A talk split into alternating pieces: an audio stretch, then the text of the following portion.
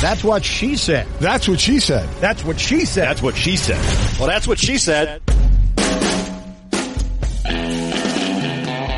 Hello and welcome to the latest edition of That's What She Said with Sarah Spain. Uh, I wanted to start today just by making a quick note about um, the news from this week of ESPN's president John Skipper resigning. Uh, this was a shock to all of us. And I don't know anything other than what's out there in the press. Um, his acknowledgement of a of a substance abuse problem and his desire to work on himself and, and to leave the position to do so. I, I, don't have any other information as of now, but I just wanted to say that um, I'm really sad to hear that he's that he's leaving. And while there's been a lot of criticism of ESPN as a company and some of the choices that he's made. I think people are very short sighted about the industry that we're in, the changing industry. I think as the big dog and as the, the company everybody's looking up to and sort of, uh, the, the change maker and leader in, on the forefront of, of the sports industry, it's easy to see what goes wrong or, or when firings happen or when things change at our company and not recognize that the very same things are happening elsewhere. You know, cord cutting is causing subscriptions to go down at other places and there's layoffs all over the industry, newspapers, websites, television channels. It's not just at ESPN. So, uh, those are easy things to focus on if you want to be negative and if you want to try to, you know, predict the demise of what is still a billion and billion and billion dollar company. Um, but what I look at is his incredible commitment to diversity and inclusion at ESPN. Um, what a great and diverse cast of people are on the air and writing and on the radio and talking and um, what a change it is even from five, six years ago. Um, the number of colleagues that I think are some of the best in the business that are women and people of color and LGBTQ people. Uh, I feel incredibly lucky to work somewhere that cares about that. And I literally was just talking to my husband about how I felt like the company was in a great place after our big meeting and that I was so thankful that he was at the helm and had just re-signed for another couple years because I feel like he cares about those things. And for someone who is a woman or a person of color or LGBTQ or someone who is often uh, excluded or has in the past been excluded from conversations or from um, radio shows or content because uh, of of things that are said or implied it felt like it was good to be led by someone who, you know, wanted to head the company in the right direction. So I don't know what happens next from here, but, um, I felt very lucky to work with him and, I'm sad to see him go. Uh, that being said, this is a very happy and positive and hopeful episode because my new co-host, Jason Fitz, is on the pod and I've hosted with him a couple times. We've hung out in Nashville. You know, we've spent some time together, but I don't know him that well. He just got into the sports scene a couple years ago. And so I wanted to have him on the pod so that you guys could get a feel for his background and that I could kind of have a, have a Q&A and, and see, and see what I'm getting myself into with this Spain and Fitz show, uh, which starts on January 2nd. And we also have new hours. So, um, I will be on earlier in the night, which is great. 5 to 8 Central, 6 to 9 Eastern. And we're really looking forward to this show. Uh, we just had a meeting and had some really awesome ideas about what we want to do for our listeners. So look forward to starting that show. And I look forward to you guys hearing my interview with Jason Fitz. That's coming up next. That's what she said. So happy to have my future co-host of Spain and Fitz, also, you can find him on SportsCenter on Snapchat, which is a brand new endeavor, just a couple weeks old, and game nights for college football playoff coming up. You can hear him and Mike Golic Jr. more details on exactly what they'll be doing for those college playoff games uh, to come. But I thought I'd have him on the pod so I could have uh, not only I could get to know him a little better, but you guys could as well, leading up to the debut of our show on January second. So, Jason Fitz, thanks for hanging out with me. I am so stinking excited to hang out with you now and equally stinking excited to hang out with you every single night. This is going to be amazing. I I, uh, I could not be more stoked for what life is bringing right now, and it's awesome that we get to do it together. We will talk about how life is bringing you a new zip code as well later, and that that might not be quite as exciting as the show itself. But we're going to get to that. We're going to start at the beginning first. So, a lot of people might not know your background and how you found yourself in the sports world now. Um, so, I want to set up all the stuff that came before that. And um, first things first, what kind of a kid were you? I'm talking, you know, formative years.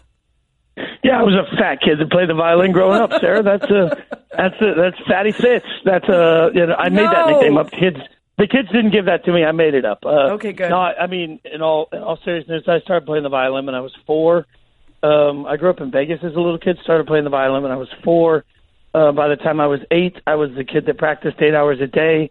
I got into Juilliard when I was ten. I played Carnegie Hall when I was ten. I was supposed to be a little uh, classical music prodigy, and uh, and that didn't turn out to be the case. As I got uh, older, I just realized I couldn't stand uh, I couldn't stand playing Mozart anymore, and I was burned out on it. And so I uh, I you know eventually in life moved to Nashville and uh, uh, Wait, wait, wait. Slow down. sing. Let's Okay, get back okay. before yeah before we get to the singing. Um, so were your parents musically inclined? They were the ones that put the violin in your hands. not a single musically inclined person in my house anywhere anyhow But we lived in vegas uh, we lived next to uh, a guy that had been elvis's band leader back in the day and my mom had always wanted to learn piano so uh, we got a piano in the house and he would come over and give her lessons and after the lessons like she was terrible my mom has no musical uh, skill whatsoever and after the lessons i would crawl up on the bench and I would just play by ear what they were trying to teach my mom to play. So Wow. my parents are like, okay, so there's some weird propensity here. So they took me, of all places, they took me to UNLV, uh, you know, out in Vegas. And you were uh, living in Vegas then? yeah, as a little Okay. kid, I was in Vegas. So they took me to UNLV and they said, hey, I think he's got a skill for piano. Don't know where to get him lessons. Can we start him here? And they didn't have any piano teachers available. So that by happenstance, they said, hey, there's no piano teachers available, but we could put him in violin right now. And so I started. That's where I started, and uh, you know that that was the way it went to to violin. It was never really intended. And my mom and dad were never the type that um, were like pushing you got to be a musician. They were kind of the opposite. My mom always used to joke that I could be a doctor or a lawyer or an Indian chief, anything other than a musician, because they knew so many of them growing up. So Yeah, so you you had a natural proclivity, you become very good at it, you go to Juilliard, you go to Carnegie Hall. At what age and at what point was there a realization that not only your parents didn't demand this of you and it wasn't a requirement, but that you felt passionate enough about not doing it that you wanted to stop, not just pull it back, but stop altogether? Uh, so that would have been my, I, I guess it was my junior, senior year in high school, uh, because of all things, like I was always sort of self motivated. I mean, I didn't really understand that everybody didn't practice a violin eight hours a day. That was sort of normal for me. So, um, and, and my parents are very much, you make a commitment, you're going to live through the commitment. So, um, there was definitely an expectation once I got good at it that I would, I would work harder than anybody. That was sort of uh, absolutely bred into, to my DNA. But, in high school, of all things, I went out and auditioned for the high school musical because I wanted to do something fun and get my head out of sort of the competitiveness of it at the high school that I was going to at the same time as all of this. And uh, I got the lead role in it, and I found out that uh, singing's a lot easier than playing the violin and a lot more fun. And uh, if you, have know, a girls natural like gift it better. for it, right? So, yeah, and yeah, the girls so the like, girls you know like what? a singer maybe more than a violin player. Yeah, a little bit, a little bit. So, uh, Wait, what was the musical? sort of this uh, Joseph and the Amazing Technicolor Ah. Dreamcoat. an ama- I saw the show with Donny Osmond when I was a kid. Nice. And I was so angry because when they re-upped the tour, they were casting new kids for the children's choir, and I was too tall because I was like already taller than Donny Osmond when I was 12. Oh, that's crazy. That's which, I was really angry. They were supposed to look like children next to him, and I was like, "What?" Ah, but a great show. Yeah. Yeah. Well, it was sort of the eye-opening moment, and um, yeah, and so that's when I started singing. And frankly, there were four of us in that show together that started, in of all things, a barbershop quartet for fun because we thought that would be kind of an interesting, different thing to do. And uh, we did a barbershop thing, and we did a talent show in D.C. And there was a a guy there that uh, now is this big, you know, R&B rapper dude, but he wasn't then. He was this scrawny little guy named Darrell. And uh, he came up to us and said, I think I can make you guys famous. And that's how I got my first record deal. And that's when I was like, you know what? I'm not going to play classical music anymore. I'm going to go be famous, which Okay. never quite so happened. wait. Right. Okay, so you're in Vegas. You do this barbershop Well, not anymore. Now I'm in D.C. I move no, around no. a lot there. It's Okay, so the the barbershop quartet kids were in DC or Vegas? D.C. Yeah, I left Vegas when I was like, um, I guess 10, 11, uh, that, Okay, that age. so we your high school years were DC. Uh, Maine for a couple of years and then D.C. Okay, are you an army brat? No, no, my parents are just very eccentric. So my mom knew she hated the desert. She knew because I'd gotten into Juilliard and done the Carnegie Hall thing that we wanted to be on the East Coast, and she had no idea where we were going to go. So we loaded what we owned into a truck. We drove to Niagara Falls, and we flipped a coin, and it came up heads. And because it was it was heads or tails, came up heads. And my mom had always loved Maine, so we moved to Maine, and my dad would drive me down from Maine to New York for my lessons for like two three days a week, basically every week for most of my adolescent life. And how far and then was I'd that? come back to Maine. Uh, four four and a half four and a half hours. They didn't just do like So- upstate New York. Uh, yeah, you know, you would have thought uh, that that might have made more sense. Jersey, but, uh, Hoboken. The other, yeah. the, yeah, the other hustle part of sort of my my upbringing in life is my parents never really had much. So once we got to Maine, uh, we especially didn't have much. So even to afford the gas money, my dad would go to auctions and buy like antiques and refurbish them. And on the drive from Maine down to New York, we would stop at like you know Cape Cod and all like uh, antique stores and try and sell enough. My dad and I would try and sell enough stuff that he could make sure he could get us the gas money to get us back and forth. wow. Okay, that's crazy. So, what did your parents do for work originally in Vegas when you were growing up? They both worked in casinos. So um, my mom was actually the first female executive in casino in uh, her casino at the time to get maternity leave when she was pregnant with me because back then women were only dealers. So when she became a like a pit boss or a floor manager, whichever it was, uh, before she was pregnant with me, um, she had to they had to figure that out. That had never been a thing. So Wow. um, you know, so they both worked in casinos, and then when we moved, uh, my dad had been in the Navy a long time ago. Uh, so when they moved to the East Coast, there was a uh, naval shipyard in Maine, and my dad was able to get work at the shipyard uh, to go back to sort of Navy roots. But then that was the Depression recession era of the early '90s, and the shipyard closed, and uh, and so he found himself quickly out of work. So uh, that was a move that was a, a difficult one. and did your mom work in Maine? Um, she, you know, yeah, she she worked for like I don't I don't even remember what it was for. She worked for like a Sam's Club or something, just sort of like right. Uh, odds and ends sort of jobs. They were sort. Of, I, I think that was a much different era in the in the early '90s when you moved. It wasn't like now where you could look on the internet and figure things out. Right. You uh, just so show up and of- see what's right. Yeah. So, are you an uh, only yeah, child? So it was piecemeal. Uh, no, I have an older brother, but uh, he's five years older. And when we left, uh, when we left Vegas, he stayed in Vegas. So. and so he was what, 15 then? Uh, it's probably sixteen. Yeah. Uh, we, Wow. Yeah. He was uh, he was yeah, like ready to be on his own. Yeah, he was. He was very much like I'm going to go out and and carve my own path, whatever that means. So, uh, you know, so, so yeah, definitely a weird family background for me, no doubt.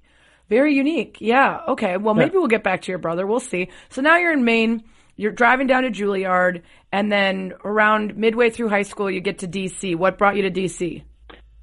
My dad got transferred. Um, they, there was a government contract available, so one day we picked up and moved from Maine to DC. I mean, it was that that quick, which is probably why I've never had a hard time being on the road. As I tell this story back, the amount of times in life it's been like, "All right, we're moving," is uh, Yeah. kind of interesting. Well, and also I find so I've had a, a lot of people on the podcast, and specifically with army brats or people who moved a lot, I find that it does one of two things: either you become an incredibly good person at making new friends because you're so used to it, or you become resentful about it, and it's hard for you to meet people because you have to start fresh every time, and it's difficult. Um, you strike me as Well, someone from- who gets dropped somewhere and then just starts talking to the wall if there's no one else to talk to.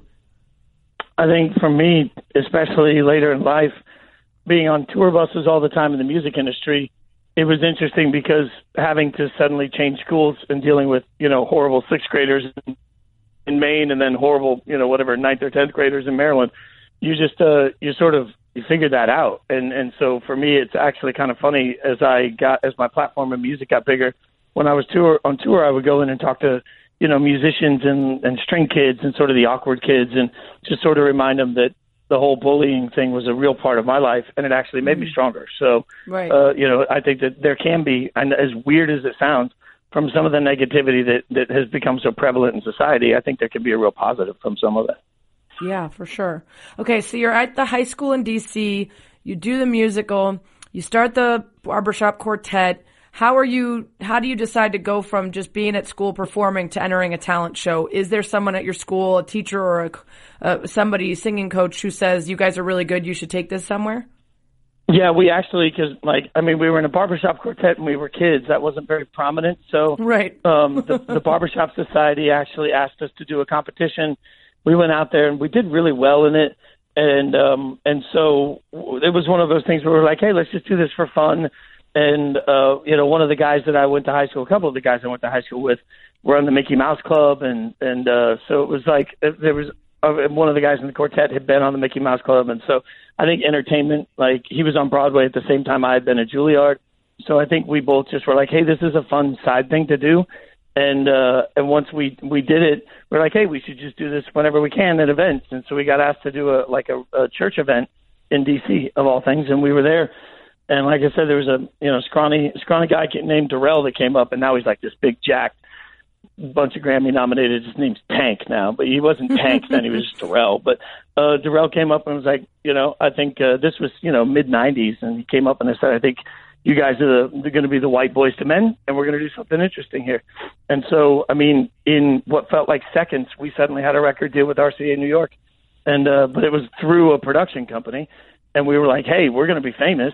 So we all sort of quit what we were doing, and we're like, hey, what's better than working really hard is just having somebody make you instantly famous. So we thought that was going to be the the plan. The problem is they were working on another project ahead of us, and that project did not do well. The production company's project, and we learned the pop record deal mentality at that point where they just cut the entire arm because that project didn't do well. We all lost our deals, Oh, and wow. so we were sitting there suddenly. and We're like, okay, now we have no record deal and no idea what to do. And it was again, it was like '96, and uh, that that Garth Brooks, Tim McGraw era of country had really taken storm in DC.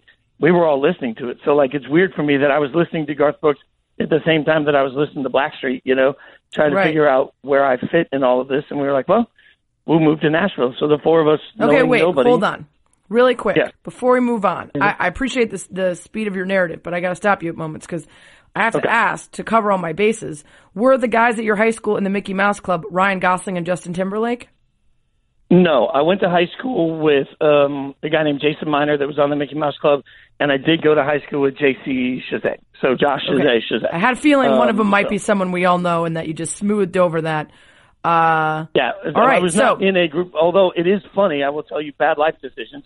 The guy that was the bass in our in our quartet when we first got signed to RCA actually got asked to be the bass in NSYNC, and we heard the demos. They, you know, they got signed to Europe, and at the time, like Nirvana and and like I said, like it was like Nirvana and Jodeci. Nobody was listening to what NSYNC was, and we heard the demos to NSYNC.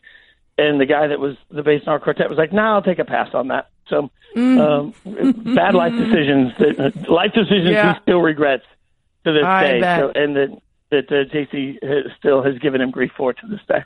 I bet. All right, so. Um, by the way, who was your was your barbershop quartet when it got the record deal for the uh, boy band? What kind of boy band was it? Was it the stylings of NSYNC, or what kind of music were you going for? Uh, no, they wanted us to do like they were. They put an R and B team around us. So the goal was to be a very R and B project. to men. With yeah, boys. It was going to be white boys to men. They thought that there was a So it was all white guys. for that. Yeah. Um, Okay, white guys doing R and B. Right. Uh, You know, it's shocking it didn't work now in hindsight. I, I can't imagine why. Uh, It could but- work. You never know. You never know. Okay, so then you had you actually recorded an album, or no? You had a record deal. You were prepping, and then we through. were three songs in in the studio, and then Mm. it just went away. So, Ugh. which became a, a, a pattern of my life, really, as we as we get to the next chapter in Nashville. The, the same. I mean, I went through this. I mean, we got to Nashville, and again, we knew nobody. The four of us loaded up our cars, and we drove And to how old were you?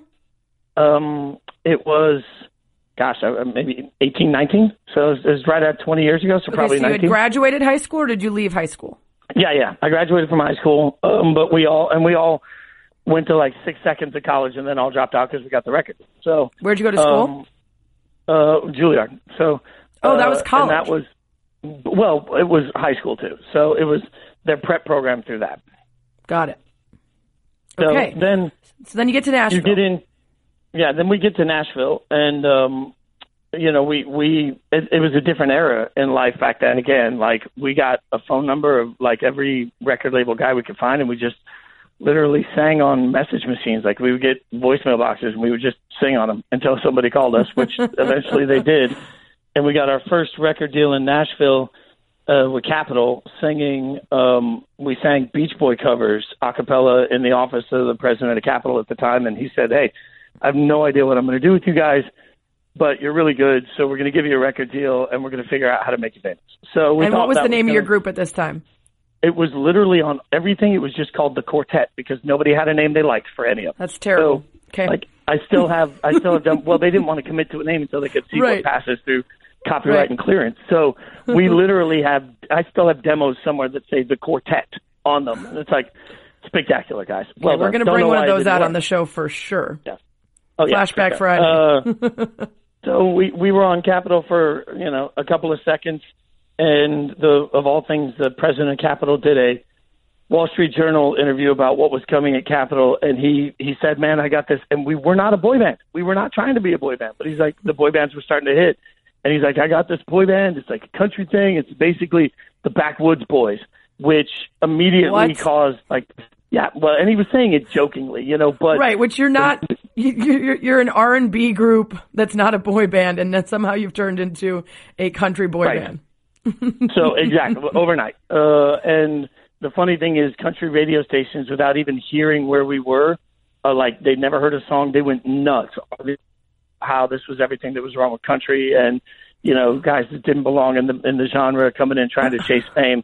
We got dropped the next day. It was that that was that. Wait, So wait. There was such a Before you'd done anything, from- just because of the the way that you'd been described by a guy who didn't even describe you right. welcome to country music. So, Wow. uh, and at times, especially in the '90s, at times it was very much like, "Are you here because you want to be here, or are you here because you're using us for something?" Country was a very protected genre in the '90s, and we didn't know that. We were just trying, like, we didn't really care about genre. We just cared about making music we were really proud of. You know, as cheesy as that sounds. And so people would pitch us songs, and we would break them apart, and we would do these crazy a cappella versions of them. And then a couple of the guys play guitar, and uh, I played fiddle. So I was like, all right, we could put some instru- instrumentation on it. I could figure out how to play fiddle stuff. So um, Is fiddle was, the same you know, as violin in terms of uh, same number of strings, same same notes, everything else, pretty much? yeah, the only difference is who's paying the bill.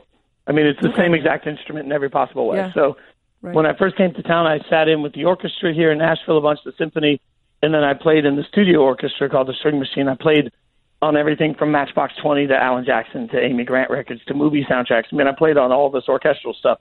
But Awesome. then we were going to, uh, my at some point, the one of the labels we were with was going to hire a fiddle player for a gig for us, and I was I'm too cheap for that. I was like, I'm not going to pay somebody to play fiddle. I can figure that out. So I just, for me, I never like I didn't grow up on Charlie Daniels. I didn't grow up on you know traditional country. So I took a bunch of '70s rock records like Eagles records and Boston records and said, okay, how can I dissect their guitar solo and approach it on a fiddle? So that was what Awesome. stylistically sort of put me in that range. And then in the meantime, the band just kept getting signed and dropped inside. I mean, we went from Capitol to RCA to Lyric Street to DreamWorks to uh, Hollywood Records, which is uh, the the California division of it, all within a year and a half. I mean, we just were bouncing from place to place to place, and by then we we had a name, and and there'd been some like we signed up with a production company, and so we were then called Shiloh. There's been a million Shilohs, but we were one of them, and uh, we had a number one song in L.A. on the radio, and thought we were going to be really big. Really? and, what was the know, song? It was called "You're the Reason," um, but it was Of course it was. just uh yeah uh, but it was just big in la and so this is your music business 101 you got five guys at that point we were we added a guy so we're five guys at that point we are uh, living in nashville and every time we have shows to play that are worth anything they're out in california so you Oh, got to fly five guys plus whatever extra people you need out there. So i learned the phrase recoupable debt really quickly which is uh you know the money that you spend that you'll never get back uh you know that the label eventually takes from you if you ever make any money. So we just we circled and, and we opened for everybody and we toured with everybody. And in the in the three or four years that we maintained a full road schedule i made a total of seven hundred and fifty dollars total Wow. uh, in that in that process. So um so we were trying hard to make it. It just it just wasn't working. So i left when i left the band it was because i thought i was going to stay at home and write songs and and just play sessions and play on records. And that's when I got asked to go out with uh, a guy at the time right after I left the band a guy named Phil Vassar that was a big country guy in the late 90s early 2000s asked me to go out and play fiddle with him.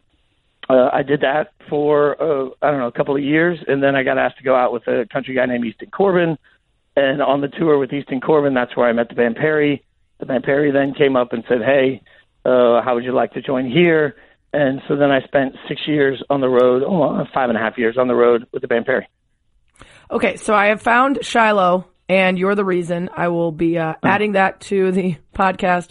Uh, I don't know if I haven't legal, heard that in I haven't heard it in, say- in I at don't know least fifteen years. I'll have to find out later if I'm allowed to. I, I mean, it's now defunct. I don't know who has the rights. If I'm allowed to play like 30 seconds on the pod, I might just roll the dice because let's be honest, I don't know who is Just, roll the dice. checking. If there's anything I know that if, Shiloh if is being nobody's coming used. after.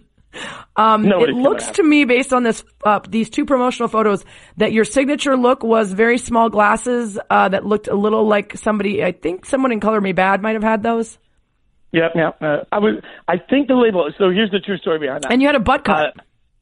Uh, uh, no, no, I, it, it grew out over time. It got long because here's what happened. Uh, we sang, like I said, I left this part of the Capitol story out. We sing.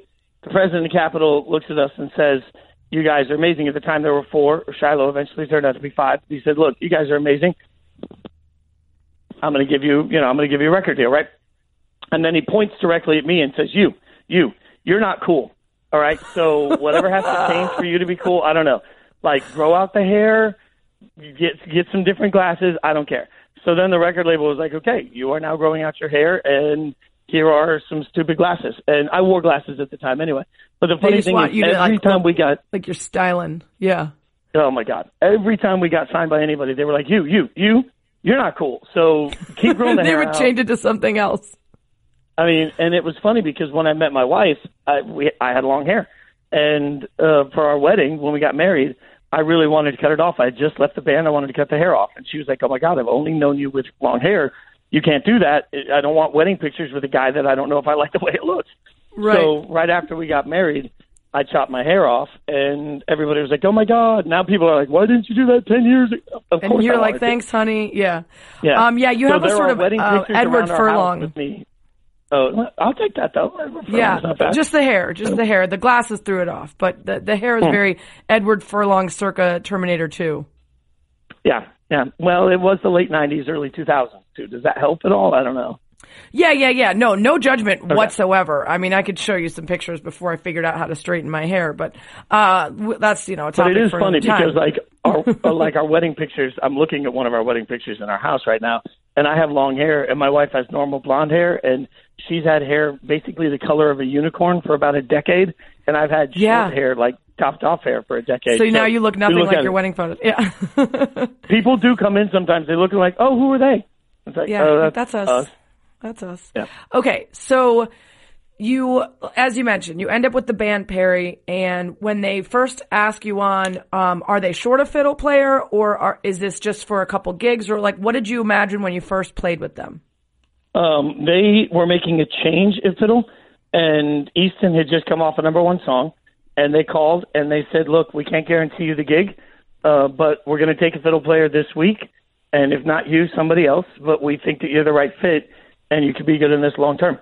So, with no idea whether or not it was going to work, I quit the Easton gig and I went to the Band Perry bus, and they gave me a CD with 17 songs on it. No sheet music, you don't get that in Nashville. You get CD with 17 songs on it. Then they said bus calls tomorrow night at midnight.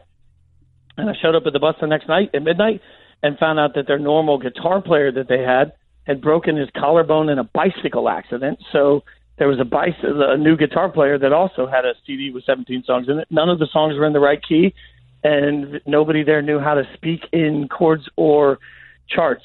So it was really a like it was an all night session. And I, I remember calling Sonny and saying, "Hey, I hope you," and my wife, and saying, "Hey."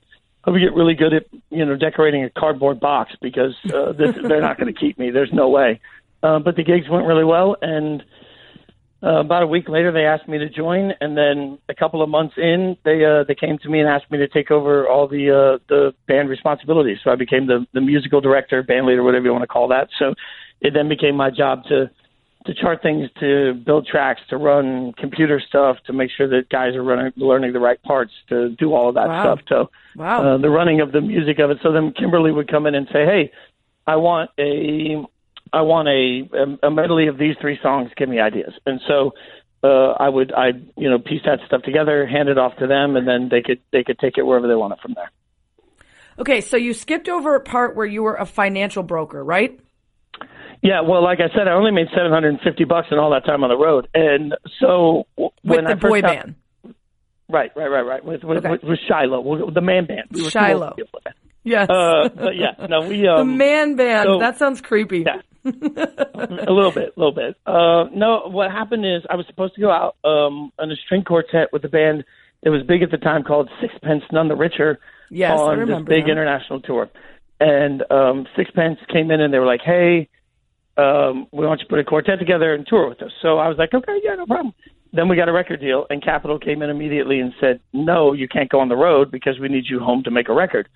So I didn't have a I didn't have a job, and I had no idea how I was going to pay my bills. And I know that I'm my memory is too bad to be a server, so I was like, I don't know what to do.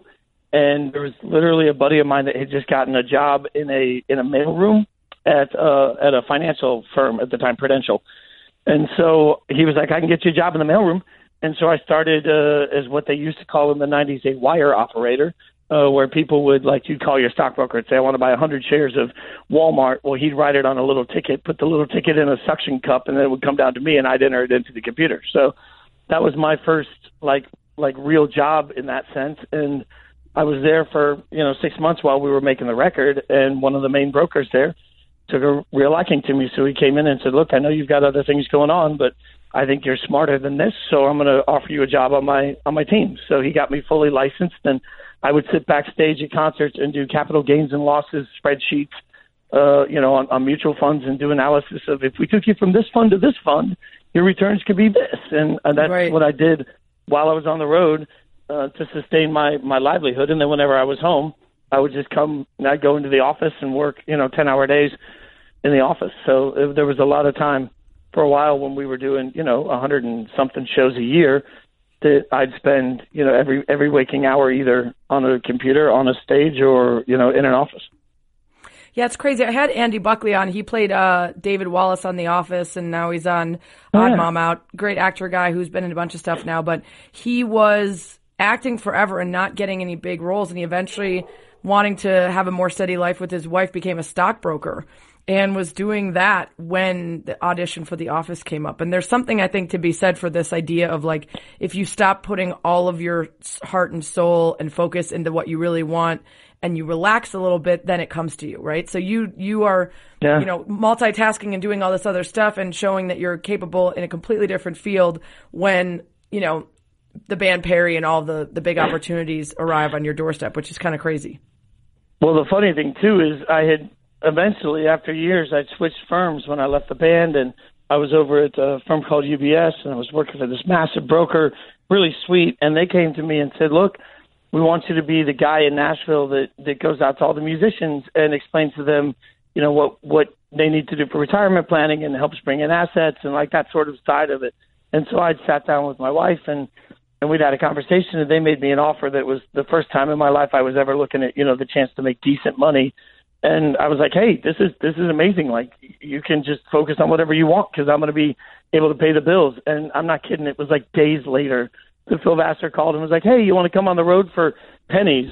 And and we were like, "Well, if you're ever going to do it, you got to do it." Which is funny because that's how we've lived Yeah. life. And then we finally get But to the point where I'm like, "Hey, I'm in the band. I'm making good money." And but I have this chance at ESPN, so uh, Right. it, it is funny that uh, it is funny that uh, that's how we've always lived. I don't know if it's good or bad, but that's how we've always lived. Well, there's also, you know, I guess a lesson there to figure out that, you know, you were choosing that because that's what you wanted. You had this opportunity for something steady and high paying and you chose music because that's what was driving you. And at any moment in your life, you can sort of hold up these options that you had and the choices that you made based on what you wanted, which teaches you, you know, what, where your heart was because it wasn't like you were in it for the money and you had other opportunities that, you know, you could have chosen for your passion. You were following your Right. passion, which led you to the six years on the road. Um, and you were playing five instruments with the band in addition to being the band leader, the main one being the fiddle. But what else did you play?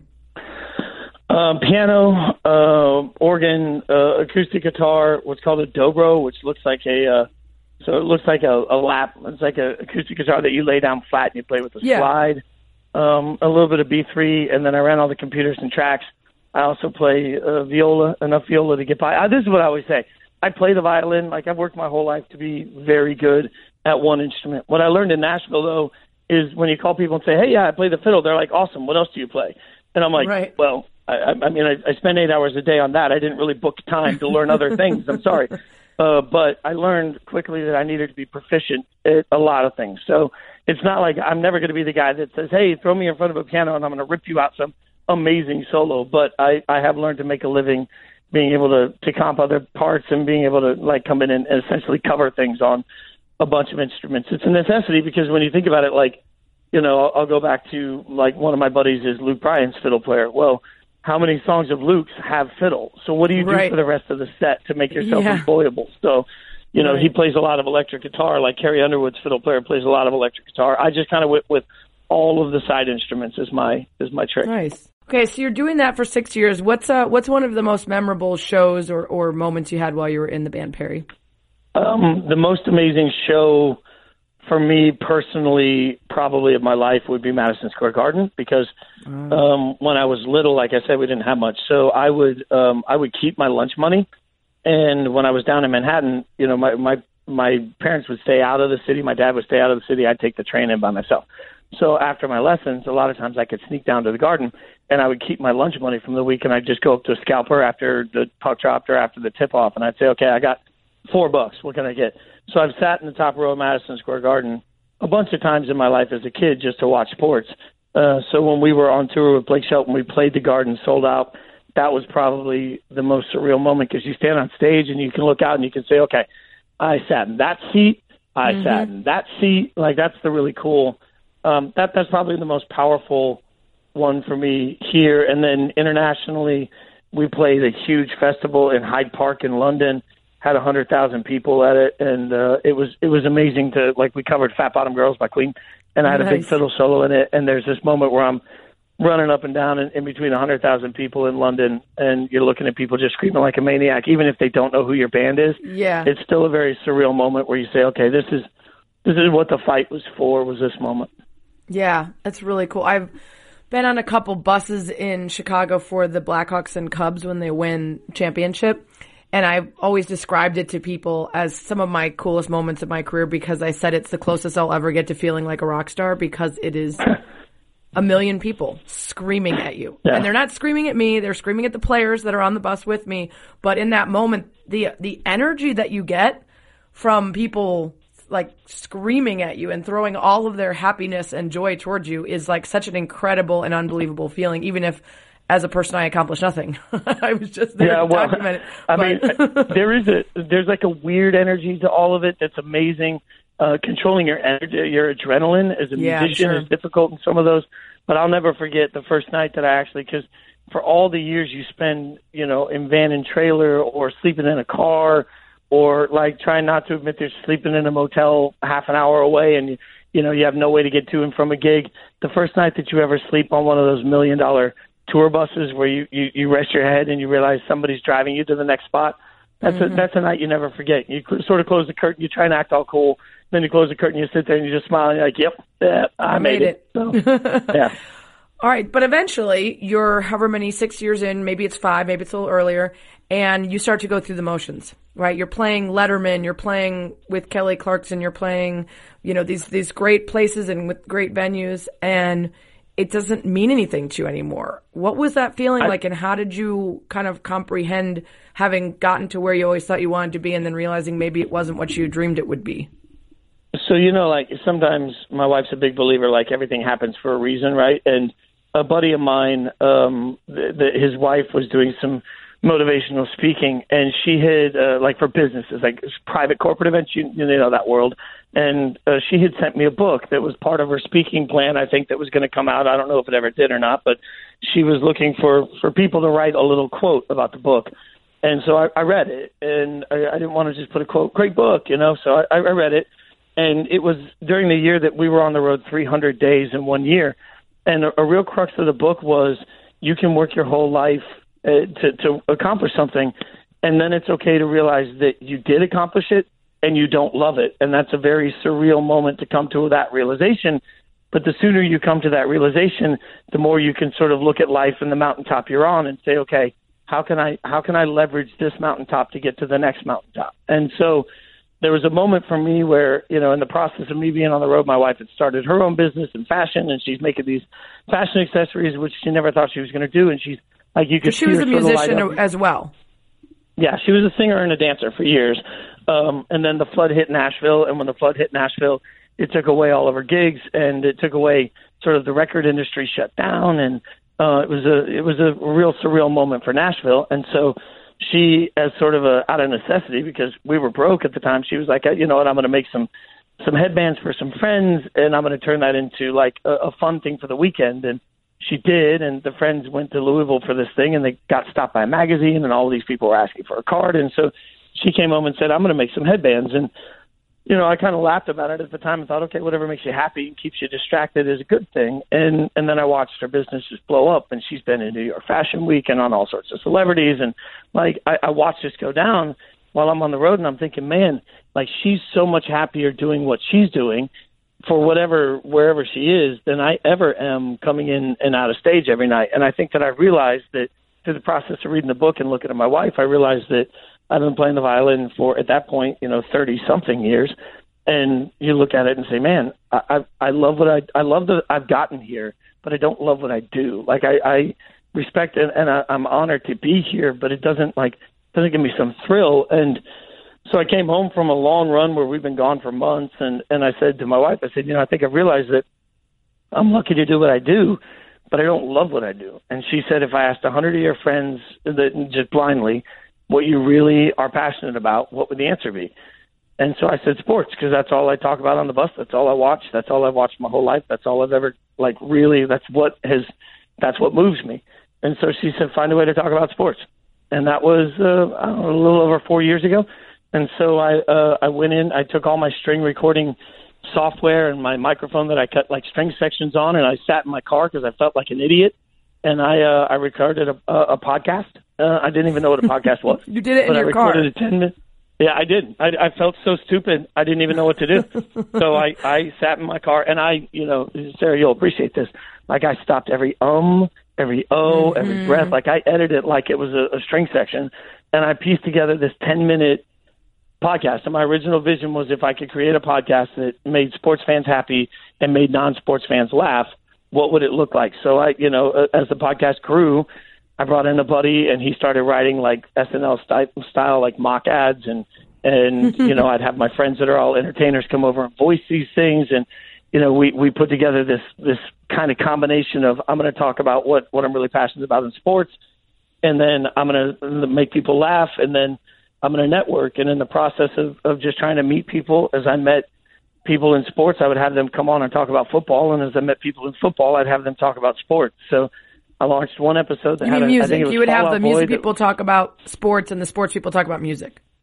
Yeah, yeah, yeah, yeah. So like Fall Out Boy talked about how much like Pete uh, Pete Wentz is a big Bears fan, uh, but Andy Hurley, their drummer, is a huge Packers fan, and so like we talked about that. And then when I had Shefty on, he didn't talk about NFL insider stuff. He talked about Billy Joel karaoke. So I just like I tried to get everybody to do something a little outside their normal zone and and just started building something that I thought would be fun and I approached it the same way as my music career. I wanted every week to be my demo, and I wanted never know who's going to listen any week. So I said I was going to do one every week, and that meant there were times that I was literally in in coffee shops in Norway trying to find internet fast enough to upload a 30 minute podcast, and uh, and it became sort of an obsession for me, and it became a release for me, and eventually I was lucky enough to have a couple people take note, and then they would tell their friends, and they would tell their friends, and before you know it, a couple people at ESPN heard it, and they said, you know, what, you're not bad, but you need to work on some things, and they gave me tips, and I integrated it, and I just kept pounding on doors and saying, what do you think now? What do you think now? Until they they cared. So you were still touring with the band when you started the podcast. You're putting it up on your Facebook and then getting as many people to listen just to spread the word. And Yeah. at what point did you feel comfortable saying to the band, okay, I'm ready to leave this behind and to your wife, I would imagine, I'm ready to leave this behind. There goes the steady paycheck. There goes the tours and I'm just going to do this. So I um I'll never forget this. I had the band had asked me to grow into um a management piece as well. So uh I was working I was playing and then I was also working what they call day-to-day management for the band. uh, as well. So sometimes during shows, I was literally texting for co-writers in LA, and we were bouncing back and forth, traveling everywhere with the band. Uh, and this was last year. It was uh, about a year and a half ago. Um, and the intent was for me to get off the road and and go into management. I think that was what everybody had geared towards, and that's where we looked like we were going. Um, and I had I hadn't heard from ESPN in so long that I thought, well, you know what, maybe I'm just maybe I'm just never going to get the break, but I'll just keep doing the podcast and seeing if anyone cares, you know. And uh, I got a call last summer out of the blue from one of the people in the talent office, and they said, "Look, we know that you're an NFL guy, but where are you on college football?" And I've lived in Nashville for 20 years. I've covered college football on the pod. I, I'm, I'm passionate about it. So I said, heck yeah. And I happen to have the next day off. And they said, can you be in Charlotte tomorrow? So I flew to Charlotte. Mm. I met with a bunch of people. I had sushi. I uh, argued with somebody I didn't know who he was about whether or not college athletes should get paid. And it turns out he's the guy that ran ESPNU at the time and, and works for the nice. SEC network and all of that. and uh, they called the next day and they said, hey, we're going to offer you a new TV show, College Football Daily, uh, with Mike Golic Jr. and Elika Sadeghi. And um, I'd never done a TV show for. I mean, I've done a lot of TV for music, but never for football. And they said, "Here's the deal: uh, you're going to get a, a contract that says after one show, if you're bad, we can fire you. And wow. if after, you know, if after 12 shows it's good, maybe we redo it. We don't know. We're just gonna we're gonna protect ourselves because who knows? And uh, so I I went to Sunny and I said." What do you think? And and she said, uh, "It's what you want to do, and this is the opportunity of a lifetime." So I went to the band, and and I said, "Hey, I've got the opportunity of a lifetime to do this. Um, you know, uh, what do you guys think? I I just need to be in Charlotte every Monday." And they were in the process of working on a project that was going to make that really difficult. So it just wasn't going to work with their schedule and my schedule. So we, uh, so Sunny, I came to Sunny and I said, "I don't know what to do." And she said, "Take the contract." So it was mm-hmm. that simple. I uh, I quit the band with no idea how I was going to keep our lights on, no idea if they were going to keep me, no idea what was going to happen, and a couple of days after I quit, I got a call from a local Nashville station, uh, the ESPN affiliate here, unrelated to ESPN, and they said, "We just heard you left the road, and we're launching a new morning show. Uh, we need a co-host on it, and you know the co-host, and we think you'd be a great fit. You want to come in and do uh, an hour of mock radio?" And so, within a couple of weeks of quitting the band, I, I had a, a TV show and a morning show in Nashville. So, okay, first of all, what's funny that you and I are going to be doing the show together is I was supposed to do that college football show. I got offered it. And I am not a college football person. It's something I'm just now getting into. And so for me, it was not like the trouble of going to Charlotte once a week and losing all that time flying to do a show that would have required an enormous amount of prep because it's not my wheelhouse. Um, I ended up turning it down. But we, you and I might have been co-hosts and partners far earlier in this process had I said yes. And their goal was to get people with, um, personality and be different and new and fresh and different than what they've seen before, which I'm sure is why they decided um, to bring you in. You know, somebody that that had a different flavor. Um, so that's that's crazy. First of all, um, so then that you're you're immediately on TV doing sports, which you've never done before, and. How did the radio show find out that you were no longer touring? Did you have a connection there, and had you already done stuff with them from the podcast? Yeah, well, I knew the I knew the co-host that they uh, they originally had a, a show that was going to be launched with a couple of guys, and one of the guys was blocked by a non-compete. And the guy that was blocked by a non-compete is a friend of mine for years, and he had heard through the grapevine that I had left the band. So it was really that simple. Had I not left the band, he never would have called me for it because he I don't think he ever would have thought I would just leave the band to take a morning show. Uh, right. But it, it sort of just the stars aligned, you know, and and when the stars aligned with it, it was which which has been amazing. I mean, I just I just uh, obviously left that morning show because what we're about to do, but it's been incredible for me and, and really helpful for me because all the time that that maybe ESPN Radio wasn't using me as much or or I wasn't getting as much run on TV, I've had daily reps every day coming in and being able to talk about uh, all things Nashville. So it it helps it helps my rhythm. Helps it's been huge for me. So yeah, uh, it, it's sort of the stars aligned. All right, so that was Braden and Fitz. That was on 1025 The Game, and that is an ESPN affiliate? Yes. Okay. So you were doing that, and that was morning drive time. And then yes. starting in February of last year, so not 2017, 2016, you also started doing a show with Jordan Rogers. Was that also on the game? Um, that's that's February of this uh, this year. Oh, really? February okay. 17. Yeah, it's all so been that were, fast. Yeah, February. You were 17. doing both those shows, or no? Yes, yeah. So what I would do because Jordan and I did the Sunday night show starting in February on ESPN Radio nationally. So I would go in, I'd do that show, um, and when I got off, I'd go sleep on a couch in the studio, get up and do the morning show from the studio, and then come home. Wait, wait, wait. Tell me the hours. Oh gosh, I mean Jordan and I were done at I think midnight on Sunday nights, and then I usually get into the office. I try to get into the office uh, or the studio uh, between four thirty and five. So I'd like I'd be done at midnight. I'd write what I need to write for the next morning. I'd sleep for about four hours and come in and do the morning show. In the studio or? Yeah, sleep on the couch in the studio.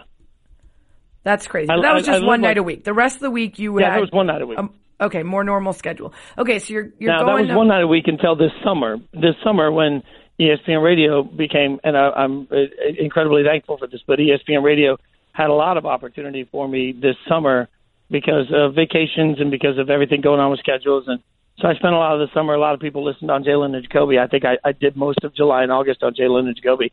Uh, but I still did my morning drive then. So there were a lot of times that I would I would drive in, drive home for a couple hours, then go back to the studio, then come back home for a few hours. A lot of back and forth. I've slept on the couch at 1025 more times than anybody should, especially you know not in trouble. Like it's not like my wife ever Right. says, "You go sleep in the studio." No. Yeah. Well, it feels like you, um, obviously your upbringing, bouncing around, you're very comfortable on the road. You're also very comfortable with sort of like figuring out what's next, taking a chance on things. You don't need it. You're, you don't, you're not someone who requires a ton of security. Um, which is why you've been able to make these leaps that are leaps of faith. Um, do you think your wife has always been the same way or that's something that she acquired as a result of being with you? Total opposite. She's the total opposite. She uh, Oh no. yeah, yeah, no, no. She, she, and and she's been, you know, she loves Nashville. We love Nashville. Her her parents are in Nashville. Uh, you know, her family's here, friends are here. She's very, uh, you know, change happens when change absolutely must happen. And I'm Right. sort of like, all right, we got to change coming. We'll go with it. So, uh, yeah, it's going to be an interesting. You know, we've got a a, a challenge coming over the next year. Uh, that, uh, but it's not like we're not used to me touring. It's not like we're not used to me being gone. I think the only thing that stinks is we've gotten used to me being home. So uh, now that we'll have to flip, we'll have to flip that back. And and you know, real world, like that's just not that's not an invisible thing. But uh, but at the same time, you have to chase the dream. Right.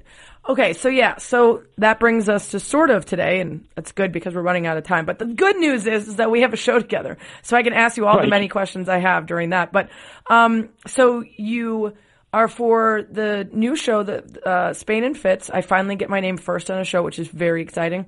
Um, Spain and Fitz is uh, you're going to be in Bristol for a lot of it because you're doing the Snapchat show and you're going to have other opportunities at ESPN. You want to get to know people since you're new. Um, so how are you going to figure that out? Are you going to head home to Nashville on some weekends? Wife going to come visit? Um, how are you adjusting to the new zip code idea? Yeah, that's exactly what we're going to do. I mean, we got a uh, we got a little apartment up there, and we're going to look at that as sort of like our our fun house. And uh, so we'll, we'll I'll be up there Monday through Friday most weeks, and then I'll fly home Saturday, Sunday, fly back to Bristol on Monday, and then uh, sometimes I'll stay an extra day as the schedules allow, and and then uh, you know we'll see as we get further into the year. Uh, you know, I'll bring her up, and she'll stay for like a week here or there, and and then you know I'm sure as we get to summer. Uh, and and there's opportunity. You know, everything gets a little calmer in the world. I'll probably come down to Nashville and do the show from here uh, occasionally too. So we'll just try and bounce back and forth and and make the most of whatever we have. That's the one good thing about it. You don't waste a lot of time when you've got the when you don't have a lot of time. Yeah, absolutely. Um, and then maybe you'll come to Chicago and we'll do some shows from here, and then we can show you. Oh around. yeah! I mean the SNL Museum's in Chicago, so we're we're 100 percent in. Like I think That she asked true. me about weekly when we go into Chicago. So you know, In fact, I think my, my next giant birthday party, because I have big birthday parties every year, I always find an excuse to do something big, is probably going to be at the SNL Museum because they rent it out for events and then everyone will have to dress as a character. So start thinking now about. Um, we actually, I'll tell you, we did. that. I'll send you the pictures. Sunny's birthday party last year was an SNL theme party, so uh, or this year. So I was, uh, I was Goat no Boy. way. And uh, yeah, yeah, and she was Sally O'Malley. No way. That's crazy. Spot on. Got spot on. Got the costumes, and I, I'm not saying they're spot on, but, uh, but uh, I'll I'll tweet them to you because they are awesome. Go, Go Oh my god, that's so on what I funny that you guys are just just did that. That's amazing. Yeah. Um, I wanted to ask you quickly. uh, You know, I was thinking about when you transitioned from, um, or or even when you just started the pod while you were still on tour. There's a big difference between liking sports and watching sports and then working in it, covering it. And one of the biggest differences is obviously that you're talking about and covering things that you don't necessarily like, right? When you watch it for fun, you're just going to watch the teams you like, the sports you like. Um, when you take it on as a job, it's a lot more all encompassing, particularly knowing all the national coaches and players and everything else. Um, so what was your prep like? Like, and what is your prep still like to, to kind of catch up and make up for maybe those years when you, when it was a side hustle and now, and now it's the real thing? I think you never stop reading. Like that's the biggest thing for me is that my mind has never worked normal. Um, you know, in general, like I, I, uh, I'm the per- type of person that has to rip everything apart and then rebuild it to make it make sense for my mind. So I've always watched over analytically in every everything that I've done. Uh, and I feel like there's sort of a bit of a from the minute I started the podcast, there's been a bit of a you know chip on my shoulder inferiority complex to prove that I'm not just a fiddle player talking about sports. Right. So uh, a lot of time, uh, yeah, head in a head in a book, and that's one thing that helped me on a podcast is the amount of hours that you have on a day when you're on the road where you can just you know rip your head into everything that's going on. I think that, that there's a couple of different pieces to the job for me that I love. One is trying to you know get every piece of information processed. Two is reading as much as I can, and then three is trying to figure out why I see it different than everybody else does, and that's sort of naturally how I'm, I, I work. So, uh, you know, I think that you never, I just, I never stop absorbing content wherever I go. So it doesn't matter whether I'm reading something or whether I'm listening to something. I constantly have something in my ear that's making me think about what we're going to talk about, and that's sort of what that's what drives me. Yeah. It's interesting you mentioned that you're always trying to prove that you're not just a fiddle player who talks sports, which is sort of like being a woman, right? Like you can't just Right. be someone who naturally likes it and, and knows about it. You have to battle back against people who are constantly doubting you, which is an interesting position that we're both in now. Um, Yeah. although I, I'm well, sure that's after, going to make our show interesting because Right. After I'm- a year in the quite frankly, industry- I'm ready to. I'm sure that Yeah. you will be given much more of a benefit of the doubt than I will. So that's good for you. Well, I, I think the interesting thing is how many people are going to just be foaming at the mouth to, to rip us apart, and I love To it. hate us. bring it. Right, great. A woman and a musician, just what we need. Um, um, also, you know, I have to say, I was really impressed by the reaction from uh, the game in Nashville to you signing off on your old show and moving on. You were not there for that long. And everyone there loves you. I mean, it was like a, it was a eulogy fit for someone who'd spent a 20 year career in the industry. Uh, to what do you explain that other than, you know, just patting yourself on the back for being a great dude? No, I think that that I've always looked at what we do as an opportunity to bring a little bit of a light and a little bit of brightness to everybody's day. And I'm fearlessly, unapologetically, you know, an idiot, and I know that. But it works really well on morning radio. I think when people are in the car in the morning, they're already in a bad mood, and and the last thing they want is just more of that negativity. So I've I've always tried to look at it and say, hey, what can I do that's going to make people feel a little better? What can I make people do that's going to be laugh? Uh, you know, how can I, at, at the the even at the detriment of myself, how can I sort of bring a little brightness into everybody's day? I think that's what a concert, when it's perfect, can do. Is it can take you away from everything, escape, and it can bring you back in a better place. And I think that that talk radio in general, sports talk radio particularly, can do that too. So I, I you Yeah. know, I, I've never one to hold hold back on throwing punches, but I'm also one that wants to constantly look in it and say, hey, it's sports. Let's laugh a little. Yeah, absolutely. And it's and radio. It can be very um, much of a community. People feel like they know you because there's time and space to really talk extemporaneously about life and family and everything else. Um, so there's there's a connection there if you find the right mix of people and the right audience and whatever. So I can see how that that worked for you. Are you playing music at all still? Not a lot. I mean, I will at some point. I mean, nobody's ever going to stop me from, you know, getting a bottle of Crown and playing the piano at three in the morning. uh, but but I'm not like out there aggressively trying to play. I think at some point I'll uh, put my head around, you know, the exact type of record I want to make uh, to eventually try and get myself. I've, I've been Grammy nominated twice and never won. So I uh, I want to get myself uh, I want to get myself a Grammy somehow, some way. So I'll put Yeah. some energy behind that, but I just don't have the energy to give that for a few years. I don't think. I think I think we're a little busy right now. Right, for sure. Well, I wonder because it's you know someone who it came so naturally to you, and you know you could play f- by ear, and and you learn all these instruments, and you immediately become the band leader and and everything else. There's a creativity there that can be supplemented in some ways in our industry, but is a very different feeling. And so I would imagine at some point it might hit you that you miss that part of it and want to bring it in somehow to your life again. Yeah, and I've I've talked a lot to the ESPN music guys that are always amazing. uh, and hopefully over time, you know, I'll be able to find my own pod voice where I can talk to some of these musicians and and Yeah. sort of have some interesting one-on-one conversations with them. So hopefully, as as all of this grows, I'll get the opportunity to to sort of flex that part of my brain too. For sure. Well, before I let you go, you have to do the one thing that everybody does. It's the Spanish Inquisition. I didn't expect a kind of Spanish Inquisition. Nobody expects the Spanish Inquisition. Nobody expects it. Number one, what's the natural talent you wish you were gifted with? Dance. Dance. I saw a YouTube clip of you, quote unquote, dancing. You Yeah, no, I wish do, I could dance like. I mean, Yeah. straight up, like if I could be able to do like like Fred Astaire, like if I could move like like that type of dancer. Oh, Yeah, oh yeah. little Justin Timberlake action. That would be nice. Uh, yeah, I saw a YouTube clip of you dancing, and you tried to do the Miami booty shake, but you were just moving your knees instead of your butt. Right, right, right. So you got to work That's on a cheat. That's a cheat. Yeah. That's a cheat gotta- sheet, as I say. You, you got to work on that. Number two, what's your desert island album? Oh my God, that is incredibly difficult. Um, I know. God, that is really difficult for me. Um, uh, songs in the key of life, Stevie Wonder. Mm, good one. Just went to that uh, concert that he did. Was just that album a couple years ago. It was awesome.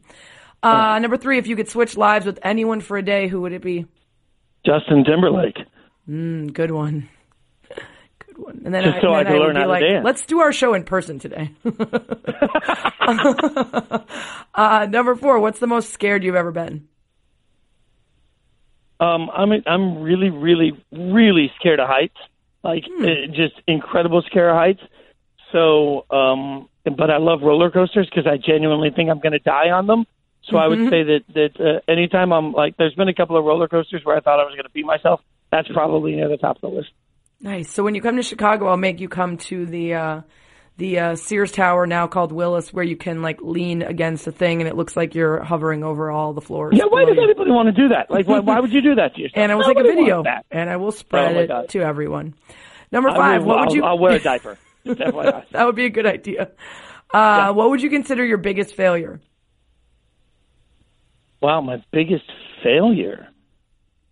That's a really difficult question. I, I don't, you know, I, I don't know. I, I, you know, um, gosh, my biggest failure. I, yeah, I, I got, man, that's that's tough. Um, It doesn't have to be something that didn't turn out okay. I think a lot of people's failures think- result in something great, but it could be something that you always wanted or thought that you would get and you couldn't get. Yeah, I think my make. biggest failure is never getting like my my number one moment. Like like th- there's a moment where I didn't move to Nashville to be a part of bands. I moved to Nashville to be like a you know the guy. And so I think I I for many years of touring, it was never enough for me because I thought it would be me making you know final decisions on you know what types of lights we're going to use and what videos, and and I'd be driving around in a Ferrari. And that never happened. So I would say that that's probably my biggest failure. Right. That makes sense. Uh, number six, what habit or quality do you think has contributed most to your success? Um, my positive energy for sure. I think so too. I like your positive energy. Thanks. Number seven, what's the thing about yourself you'd most like to improve? dancing. Hello. and lipo. If I could get lipo, I, I want dancing and, and rock star abs. Lipo. Okay. Oh yeah, because you've talked about how you're like skinny fat. Yeah, yeah, yeah, yeah. No, like I want to look like I, I want to look like you know the new kids of the Backstreet Boys guys do. Like right now, I want to be able to dance and then just lift up my shirt and have you know ten thousand people go, "Wow!" Like that's what I want. You need like a never wear you need like a one week intensive with Justin Timberlake. You could accomplish all of these things. Done and done. Justin, I'm in. yeah, invite me. Okay, and finally, number eight. What three words would you most hope people would use to describe you? Um, three words to describe me. Um, likable. Mm-hmm. Lighthearted. I don't know. Is, is hardworking one word? Yeah, We're can make it one. word. Work, We can make it one. workaholic. We'll say that. We'll say that one. Okay, Yes. a likable, lighthearted workaholic. That's an interesting combination, but I like it. Yeah. I dig it. Um, looking forward to getting to know you more. We- We might have to do podcast number two because I have a million other questions for you about your favorite people to play with and who you never got to that you want to and all that jazz. But um, I think we'll do that on our show too. I think I'm going to have people, you know, we'll have a bit where people get to know you and ask you questions about life on the road because I'm sure you got some good stories. I, I'm, I'm I'm all in for it. This is really exciting. I appreciate it. Like this is going to be a really really fun time, and uh, I think we're gonna we are gonna flat out shock the world and kick some butt and take names. Sounds good. I'll talk to you soon. All right, thanks. That's what she said. So this week's That's What She Read is more of a That's What She Heard. Um, but I was reminded of it because of Facebook's handy dandy feature where it tells you memories from, from past years. And this came up just a couple of days ago in my Facebook memories and it was very prescient and it felt like a good time to reintroduce people to it, especially in light of the news about Jerry Richardson, some of the Me Too stuff hitting sports. And, uh, it's not specific to, um, sexual harassment in general. It is more focused, um, on, uh, street harassment and catcalling, public touching, and it was a, a, This American Life episode that originally aired in December of 2016, so last year. And I posted about it and I told everyone that it was extremely illuminating and super useful to listen to. And what happens is this woman confronts a guy about smacking her butt in public and has, you know, conversations with men about what it means to catcall, why they're doing it, what they think they're going to get from it, you know, what the reasoning behind it it is, what what drives them to do it. And it is a fascinating conversation. The back and forth between some of these guys and this woman um, is super illuminating, and it's intended to bring two sides together to understand each other. It's intended to shine a light on on the impetus behind some of these acts, not just to um, to shame, and it's worth listening to. It's it, and you can find the transcript um, online at This American Life. It's episode 603, Once More with Feeling, um, but you can also listen to the audio. So if you go to thisamericanlife.org and you search for episode 603, Once More with Feeling, you can read the transcript, or I highly recommend listening to the audio. Um, it's produced for the ear, it's designed to be heard, and the conversation will mean more to you if you listen. So uh, this week, it's that's what she heard instead of that's what she read. Thanks as always for lasting about an hour with me. That's what she said.